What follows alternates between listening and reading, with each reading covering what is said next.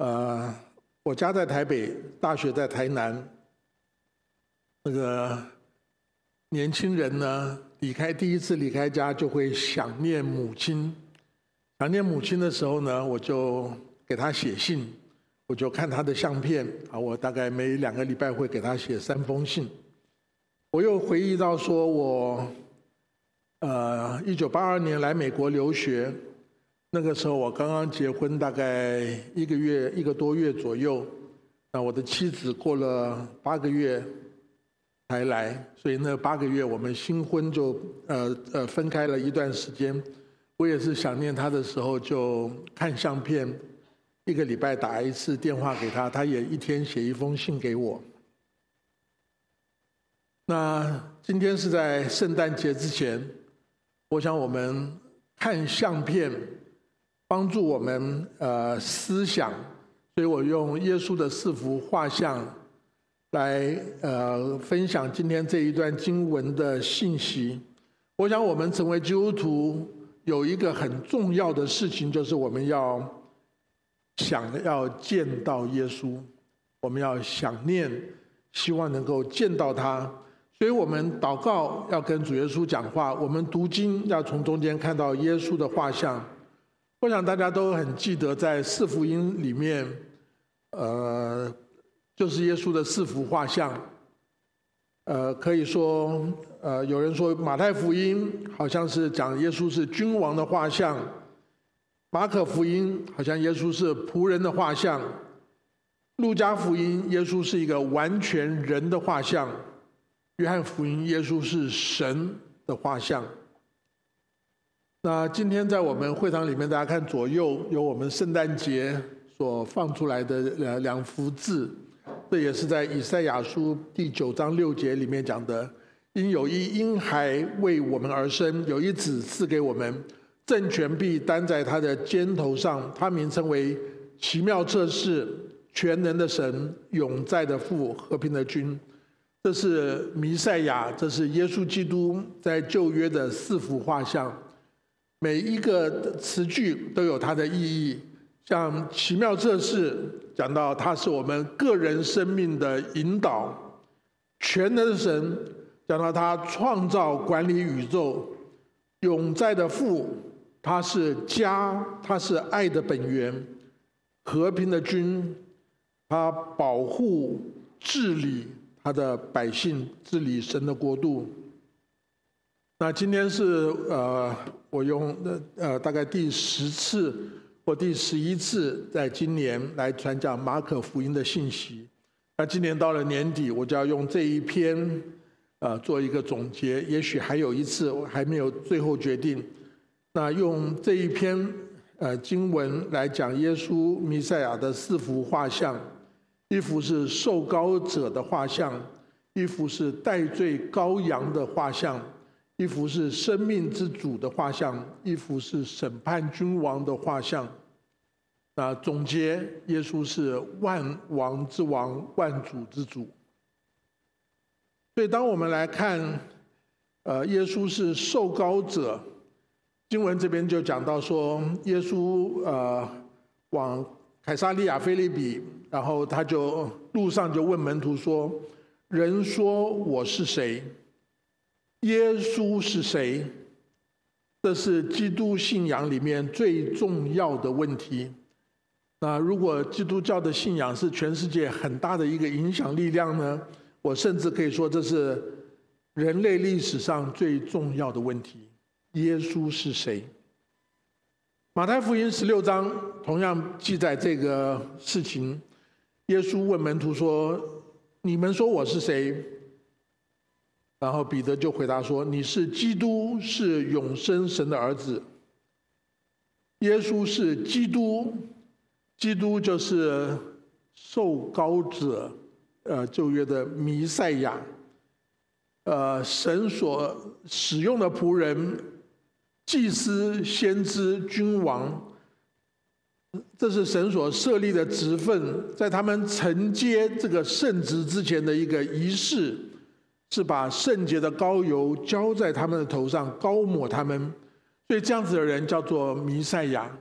但是整个旧约就预言说，将来有一位弥赛亚，神的仆人要来，要呃让神的国度降临。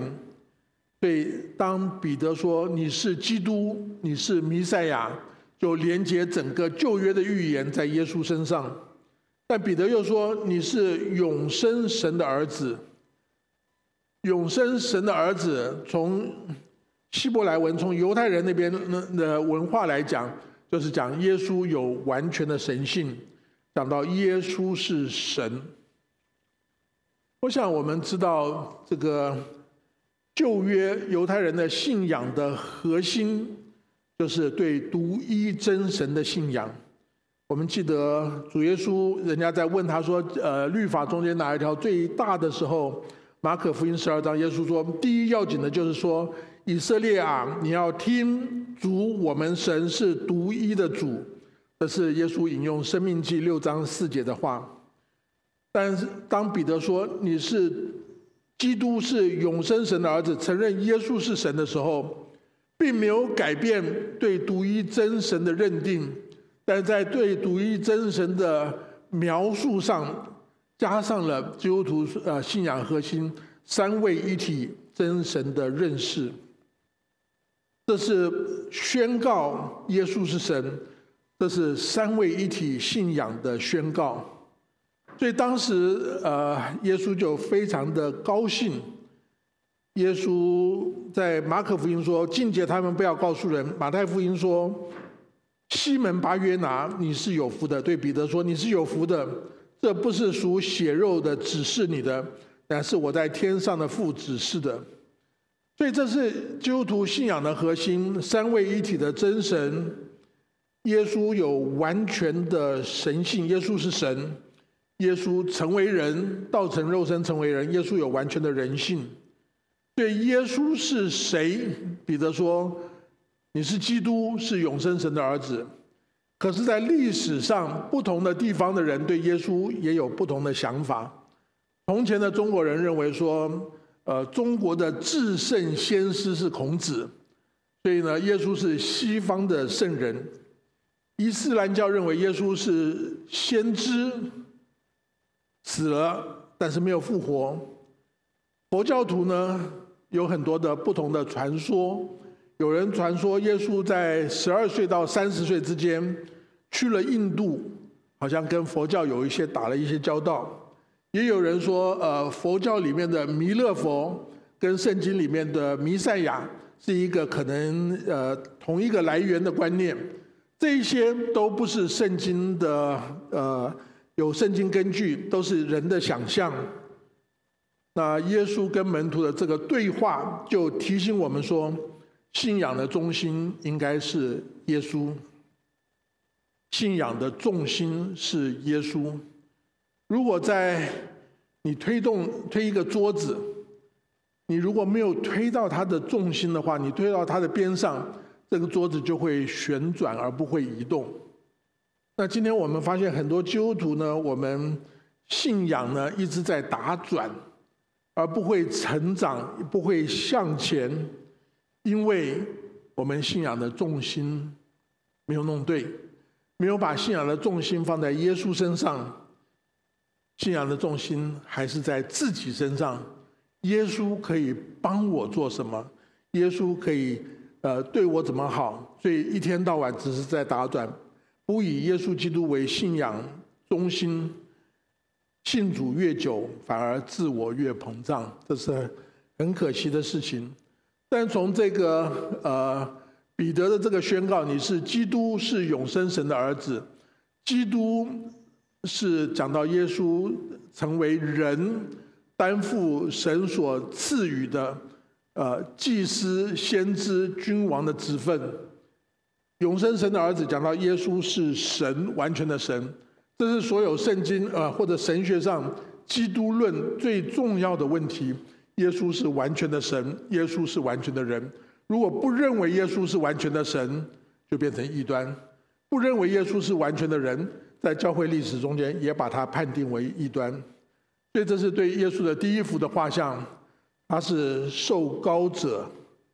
他是旧约所预言的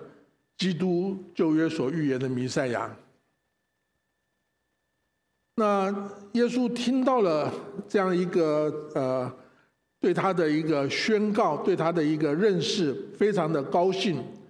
然后呢，耶稣开始对门徒说：“人子必须受许多的苦，被长老、祭司长和文士弃绝。”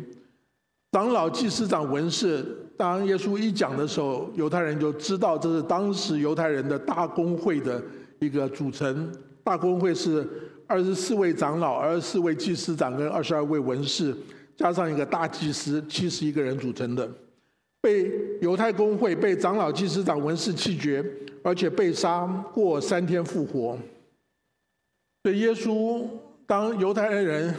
想到弥赛亚要来，是一个得胜荣耀的君王。彼得讲到耶稣是基督，是永生神的儿子，觉得是非常高大上、非常光荣、非常荣耀的一个这个呃对耶稣的描述。所以我猜想彼得是热血沸腾，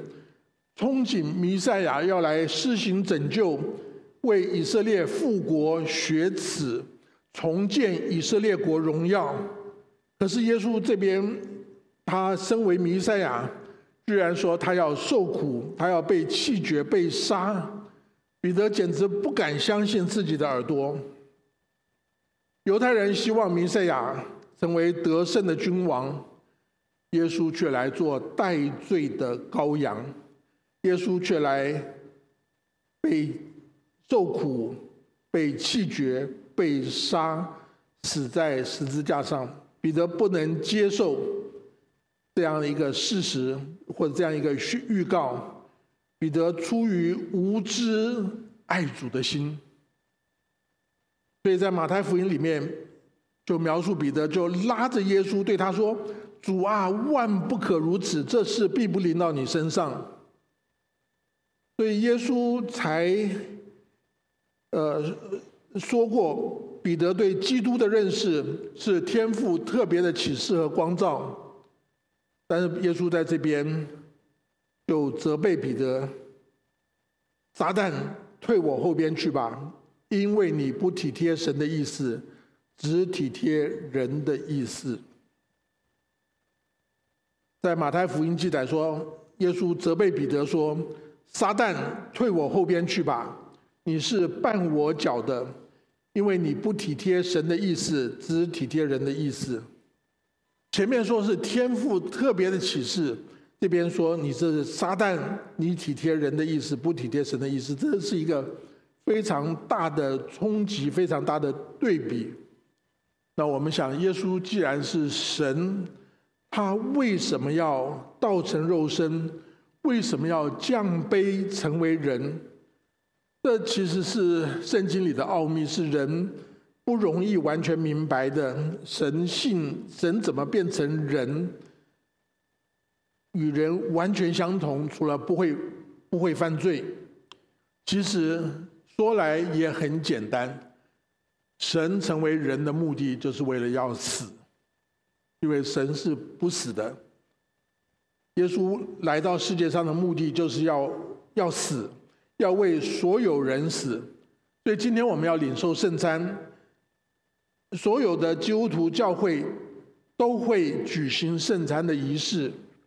圣餐的目的是什么呢？就是纪念耶稣的死。所以这一位成为人，为了要死的圣子耶稣基督，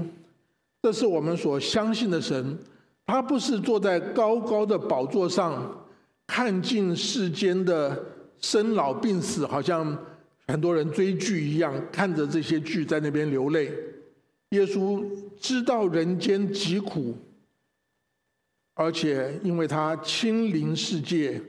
尝尽人间的各种痛苦冷暖，分担人的苦难，进来到世界上来拯救在这些所有困难中间的人。当然，基督徒我们知道，从整个圣经的角度来讲，人间的苦难是因为人犯罪堕落，世界受到咒诅。身为亚当的后裔，我们每个人必然受苦。我们在人的最终经历痛苦，为什么会经历痛苦呢？因为犯罪的结果带来死亡，从活着到死亡中间的路程就是受苦的路程。世界上所有的人都要面对死亡，没有盼望，但是唯有耶稣是没有罪的，他为了爱世人甘愿受苦牺牲。所以有人说，整个圣经的核心思想就是无辜者的受苦。好像哥林多后书五章二十一节说，神使那无罪的替我们成为罪，好叫我们在他里面成为神的义。没有罪的替我们成为罪，就承当罪的惩罚，为我们死，好让我们因为他承担了我们的罪，我们接受他的义，我们成为神的义，我们就得到永远的生命。因为无辜者的受苦，罪人得到赦免，这是因为神的爱，这是神的恩典，这就是救恩。所以当彼得前面对耶稣那样一个宣告说，你是基督，是永生神的儿子，这是一个对耶稣这个神学正确的认识。他是完全的神，他是完全的人，这个认识非常的重要。可是如果彼得认识耶稣是神，耶稣是人，耶稣是基督，是神的儿子，却不认识耶稣要走十字架的道路，主啊，这是万不可临到你身上，这就产生很多的问题。彼得包括你我需要知道，这位完全是神完全是人的弥赛亚基督，他要走的是十字架的道路，被人弃绝，被杀，代替罪人而死，好让相信的人可以得到永远的生命，可以得救。这是体贴神的意思。嗯，有人描述讲道啊，那当当然这个在讲道中间讲这个讲道法啊，有点奇怪。讲道要讲三段，第一段讲神很好，神很荣耀，神很棒；第二要讲人很差，你很烂。神很好，你很烂，有一个很大的对比。重点是第三段。第三段呢，很多人就说啊，那你要努力啊，变得好一点，这样神才喜欢，这样对不对？第三段不对，因为人在努力，人达不到神的标准。人好像一个动了手术成功，病人却死掉了。我们再努力做很多的好事，但是不能成就救恩。当我们提到体会到说，人在努力没有用，永远达不到神的标准，没有办法讨神喜悦的时候，我们就好像一个掉到水里面快要淹死的人。耶稣来不是，他固然是拉比，固然是老师，但是他不是来教导我们说你怎么样走路不会掉在水里，他不是教导我们说你怎么样游泳从水里面出来，他乃是拯救我们，他乃是跳到水里面拯救我们，甚至他自己牺牲生命。所以对基督的第二幅画像是，他是代罪的羔羊，他受苦，被弃绝，被杀，为的是担当我们的罪。所以第一幅画像，他是基督，是永生神的儿子，是神所预言的弥赛亚。第二呢，他是受膏者；第二呢，他是代罪羔羊。圣经就描述耶稣就开始他呃侍奉的一个新的阶段，开始对众人和门徒说：若有人要跟从我，就当舍己，背起他的十字架来跟从我。下面来，他描述说为什么要这样做呢？因为凡要救自己生命的，必丧掉生命；凡为我和福音丧掉生命的，必救了生命。人就是赚得全世界，赔上自己的生命，有什么益处呢？人还能拿什么换生命呢？他不单是受膏者，他成为代罪羔羊。他在这边呼召人背起十字架来跟随耶稣，他是我们生命的主。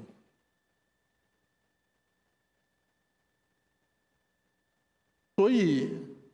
保罗在加拉太书讲了一句话，把加拉太书我们大家非常熟悉的二章二十节，我已经与基督同定十字架，现在活着的不再是我，乃是基督在我里面活着。十字架到底是谁钉在上面？是耶稣还是你我？耶稣在做代罪羔羊，为神的羔羊呃，除去世人罪孽的。耶稣在做神的羔羊的时候，他被钉在十字架上，但他也呼召跟随他的人，相信他的人，要不但被拯救，而且要走一条路，背起十字架，由他来引导。他是我们生命的主，一生引导我们。问题就是这个十字架到底是什么意思？在很多不同的人看耶稣，可能看出不同的呃了解认识，很多是错误的。对于十字架，有的时候我们也有一些不同的了解，跟甚至是错误的理解。我记得呃听过一个故事，讲到夫妻吵架，先生就对太太说，你真是我的十字架。那我不知道在座有没有夫妻啊？我想信主久的人才会用这样的表表达方式。那这个太太也不是省油的灯，太太就跟先生说，不错，各个他有三个十字架，中间的是耶稣的，两旁边是谁的十字架？强盗的十字架。两个两旁边有什么不同？一个是悔改的，一个是没有悔改的。太太就问先生说，你在哪一个十字架上？你在那个悔改的十字架，还是不悔改的十字架上？我们分不清楚什么是十字架，我们以为遭受到困难痛苦就是十字架。其实有的困难痛苦是我们犯罪的后果，有的困难痛苦是魔鬼的攻击。如果十字架带来的困难或痛苦，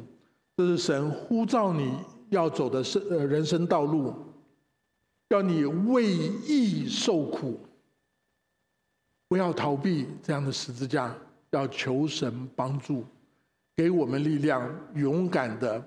坚持的，靠着神的恩典一路走下去，即使在痛苦困难中间。但如果这个困难痛苦是因为不是为义受苦，是为罪受苦，是你自己犯的错误，为罪受苦，那我们就不要求主帮助我们继续下去，要帮助我们赶快的悔改，得到神的怜悯，逃避这样的痛苦，不要再为罪受苦，要为义受苦，不要为罪受苦。圣经上面讲到说，为义受逼迫的人有福了，天国是他们的。但是不是为罪受苦，所以受苦如果是出于神，是十字架呃呃，要炼净我们，我们不能求神拿掉，我们求神给我们恩典力量继续走下去。但如果是为罪受苦，我们就要悔改，求神帮助我们从中间出来，求神除去这样子一个为罪受苦的，要逃避为罪受苦。但有的苦难呢，不一定是十字架，也不是为罪受苦，是魔鬼的攻击，这是属灵的征战。我们要不要逃避魔鬼的攻击呢？我们应该逃避犯罪，不叫我们遇见试探，救我们脱离凶恶。但是面对魔鬼攻击，属灵征战中间呢，我们要穿上属灵的军装，要打美好的仗，要抵挡魔鬼的攻击，用神的话，用神的爱，用神的光，来用耶稣基督圣灵的同在来帮助我们抵挡魔鬼的攻击。所以同样是碰到苦难痛苦的时候，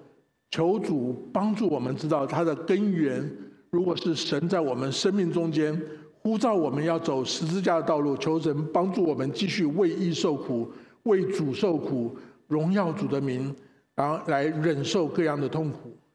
但如果是因为犯罪的缘故，我们就要逃避，就要悔改，求主怜悯。如果是魔鬼的攻击，就求主帮助我们穿上属灵的军装，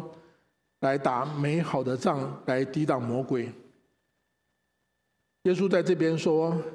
凡要救自己生命的必丧掉生命，凡为我和福音丧掉生命的必救了生命。我觉得这就是耶稣对十字架道路选择的一个描述，不是以自我为中心，因为想要救自己的会丧掉生命，但是以福音为中心，以基督为中心的人生，好像受苦会丧掉生命，却在永恒中间得到真正的生命，得到永恒的生命。耶稣描述说，人就是赚得全世界，赔上自己的生命。我们不选择走十字架的道路，选择走罪恶的道路，选择走呃魔鬼的道路，选择走世界的道路，以自我为中心的道路，就算赚得了全世界，最后你的生命赔上了，有什么益处呢？人还能拿什么换生命呢？耶稣的话就是对十字架道路的说明。我和吕师母最近听到那个使者差传大会中间有一个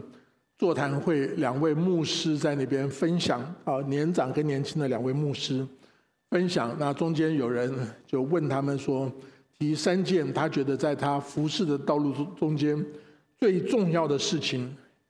那这两位牧师中间一位比较年长的，他就说哦，这呃，服侍神，我觉得最重要的就是呼召。神要我做什么呼召，我要清楚他的呼召，他的呼召我就勇往向前。第二呢是品格，因为我虽然是罪人，我很多的我如果不操练我属灵的品格，我可能越做的越多，服侍越广，带来的损害越大。一个是呼召，一个是品格，第三是意向。意向就是看见神要做的事情，我就跟着去做，把神托我做的事情告诉别人，别人就跟我一起来为这个意向而努力。我想这对于我们教会也是很重要的，我们要有从神来的呼召，我们要注意每一个人在神面前的品格，我们也要知道神对于教会的意向，神的心意是什么。这个年轻牧师呢，他所分享的呢，他说：第一，我要顺服，顺服神给我的命定。我想这就是一个呃理解，说我所走的道路，我的人生，神有一个计划，神有一个呃带领，神有一个旨意，神命定我要做什么，我就要顺服，即使我不明白，其实我不喜欢，但是如果是神的，我在神面前就顺服他。他觉得这是他的第一。第二呢，他说我要抗争自己里外的罪恶。很多人觉得啊，我顺服神，我就是完全对的。但是至少保罗不是这样。保罗说，罪人中我是个罪魁，在提摩太前书第一章里面讲的话。那是保罗已经呃年老，生命最后的阶段的时候，他还是在神的恩典中间看到自己是一个罪人。不是他的罪比较多，但是因为他灵性更加的成熟，他对罪就更加的敏感。我们各位也许没有像他那样子觉得自己是罪魁，那不是因为我们比他好，是因为我们比他不敏感。所以第一是顺服神的命定，第二是抗争自己的罪，第三是顺服神在环境中间其他人对我的引导。也就是说，顺服神比较容易，顺服环境中间的人比较不容易。但是当我们在神面前有一个信心，相信他掌管一切，然后呢，也对自己有一个深刻的认识，提防自己里面的罪性在那边的影响，然后在环境中间一些不容易接受、不容易顺服的也去顺服。那我把他们两位的各讲的三点把它放在一起，我觉得这就是对于我们基督徒走十字架道路应该要有的原则。寻求从神来的呼召，而且顺服神的命定，这样我们可以过一个以神为中心的人生。要锻炼自己的品格，要抗争自己的罪性，不是对别人高标准的要求，乃是对自己要提升标准。我记得我小时候，我妈妈常常告诉我说，别家的孩子功课多好多好，那我就告诉我妈妈说，另外有几家的孩子功课比我不好。我们容易用低标准来放松自己，我们不愿意用高标准来要求自己。但是神是圣洁的，是荣耀的，求主帮助我们用他的标准努力，靠他的恩典，不是靠自己的努力，是靠他的恩典。也借着弟兄姐妹的提醒，所以第一是寻求呼召，顺服神的命定，这是十字架的道路；第二是锻炼品格，抗争自己的罪；第三是落实意向，顺服神的安排环境，神所安排的人，在这个中间过一个警醒的人生，过一个相信、等候、以主为乐的人生。我觉得这个合起来就是十字架的道路。综合耶稣在这边所讲的，就是为主放下世界，为主上吊生命，而主就会让我们得着永恒的生命。耶稣不单是受膏者，不单是代罪羔羊，耶稣是我们生命的主。在这边最后讲的这段话，耶稣说，凡在这淫乱罪恶的世代，把我和我的道当作可耻的，人子在他父的荣耀里同圣天使降临的时候，也要把那人当作可耻的。在这边我们看到耶稣就描述到说，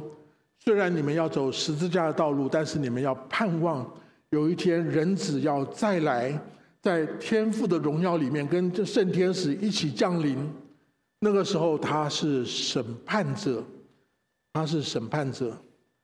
我想为什么犹太人也读旧约圣经，基督徒也读旧约圣经，但是犹太人不接受耶稣是弥赛亚，基督徒却相信耶稣是弥赛亚？因为犹太人对于弥赛亚的看法跟基督徒有一点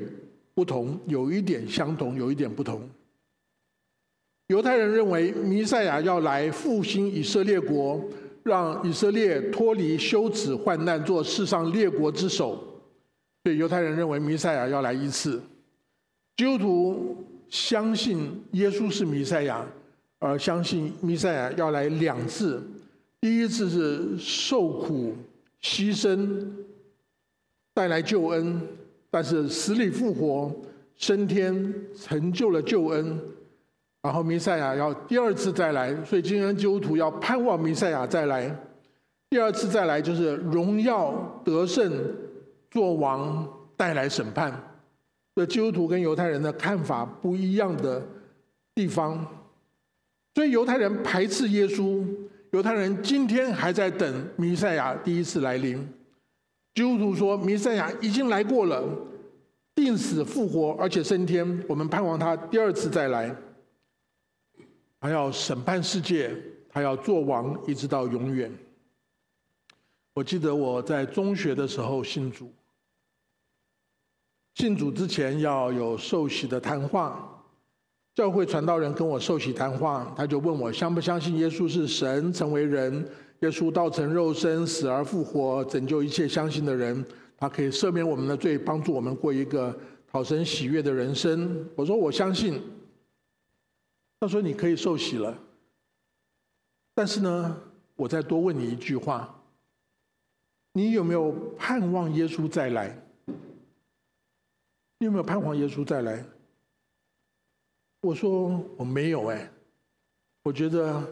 我对我原来的生人生非常不满意，所以我愿意信主，希望他给我一个好的人生。但是我没有想到他他再来跟我有什么关系？我相信他给我生活下去的意义，他给我心里的平安、人生的力量跟喜乐，可是我没有盼望耶稣再来。二零零六年，我们在更新传道会服事，也参加若歌教会的聚会。那若歌教会的同工就邀请我去教成人主日学，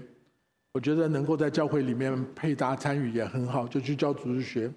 没有想到这个背后还有一个小小的呃计谋在后面。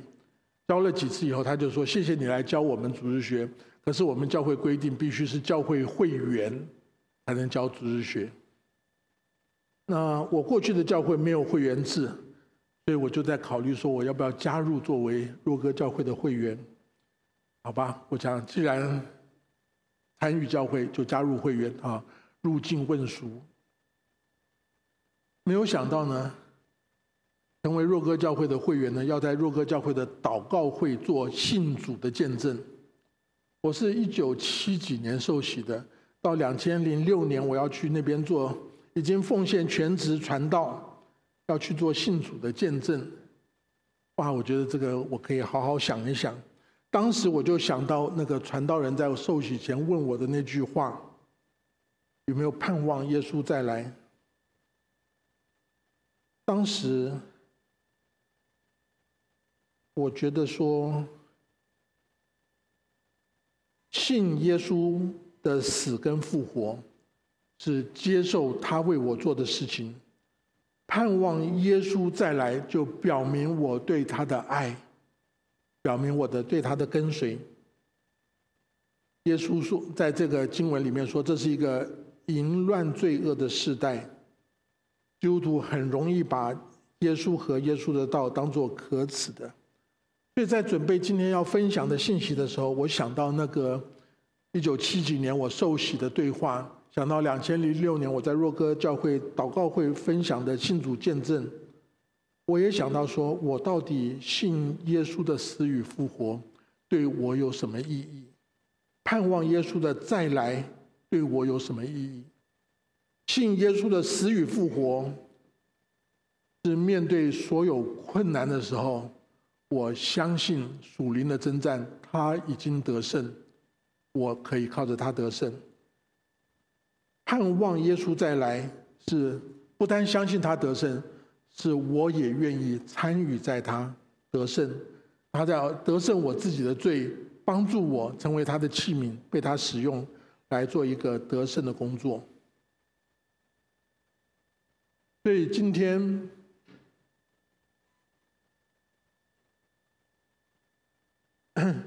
今天圣经里面有耶稣的四幅画像，这跟你我有关系的，提醒我们道成肉身的耶稣是基督，是神的儿子，是完全的神，是神的受膏者，祭司、先知、君王，是完全的人。他是你所盼望的弥赛亚吗？当我们看到圣诞树，当我们听到圣诞音乐，当我们看到圣诞节来临的时候，我们觉得这是一个 shopping 的 season， 买东西、消费，或者呃送礼物，呃或者大吃大喝，是这个意呃呃这个节日的意义吗？我们相信耶稣是君王，耶稣曾经为我们而死，我们相信这个节日的中心不是人，这个节日的中心是纪念耶稣。犹太人相信盼望弥赛亚是得胜的君王，拒绝了耶稣，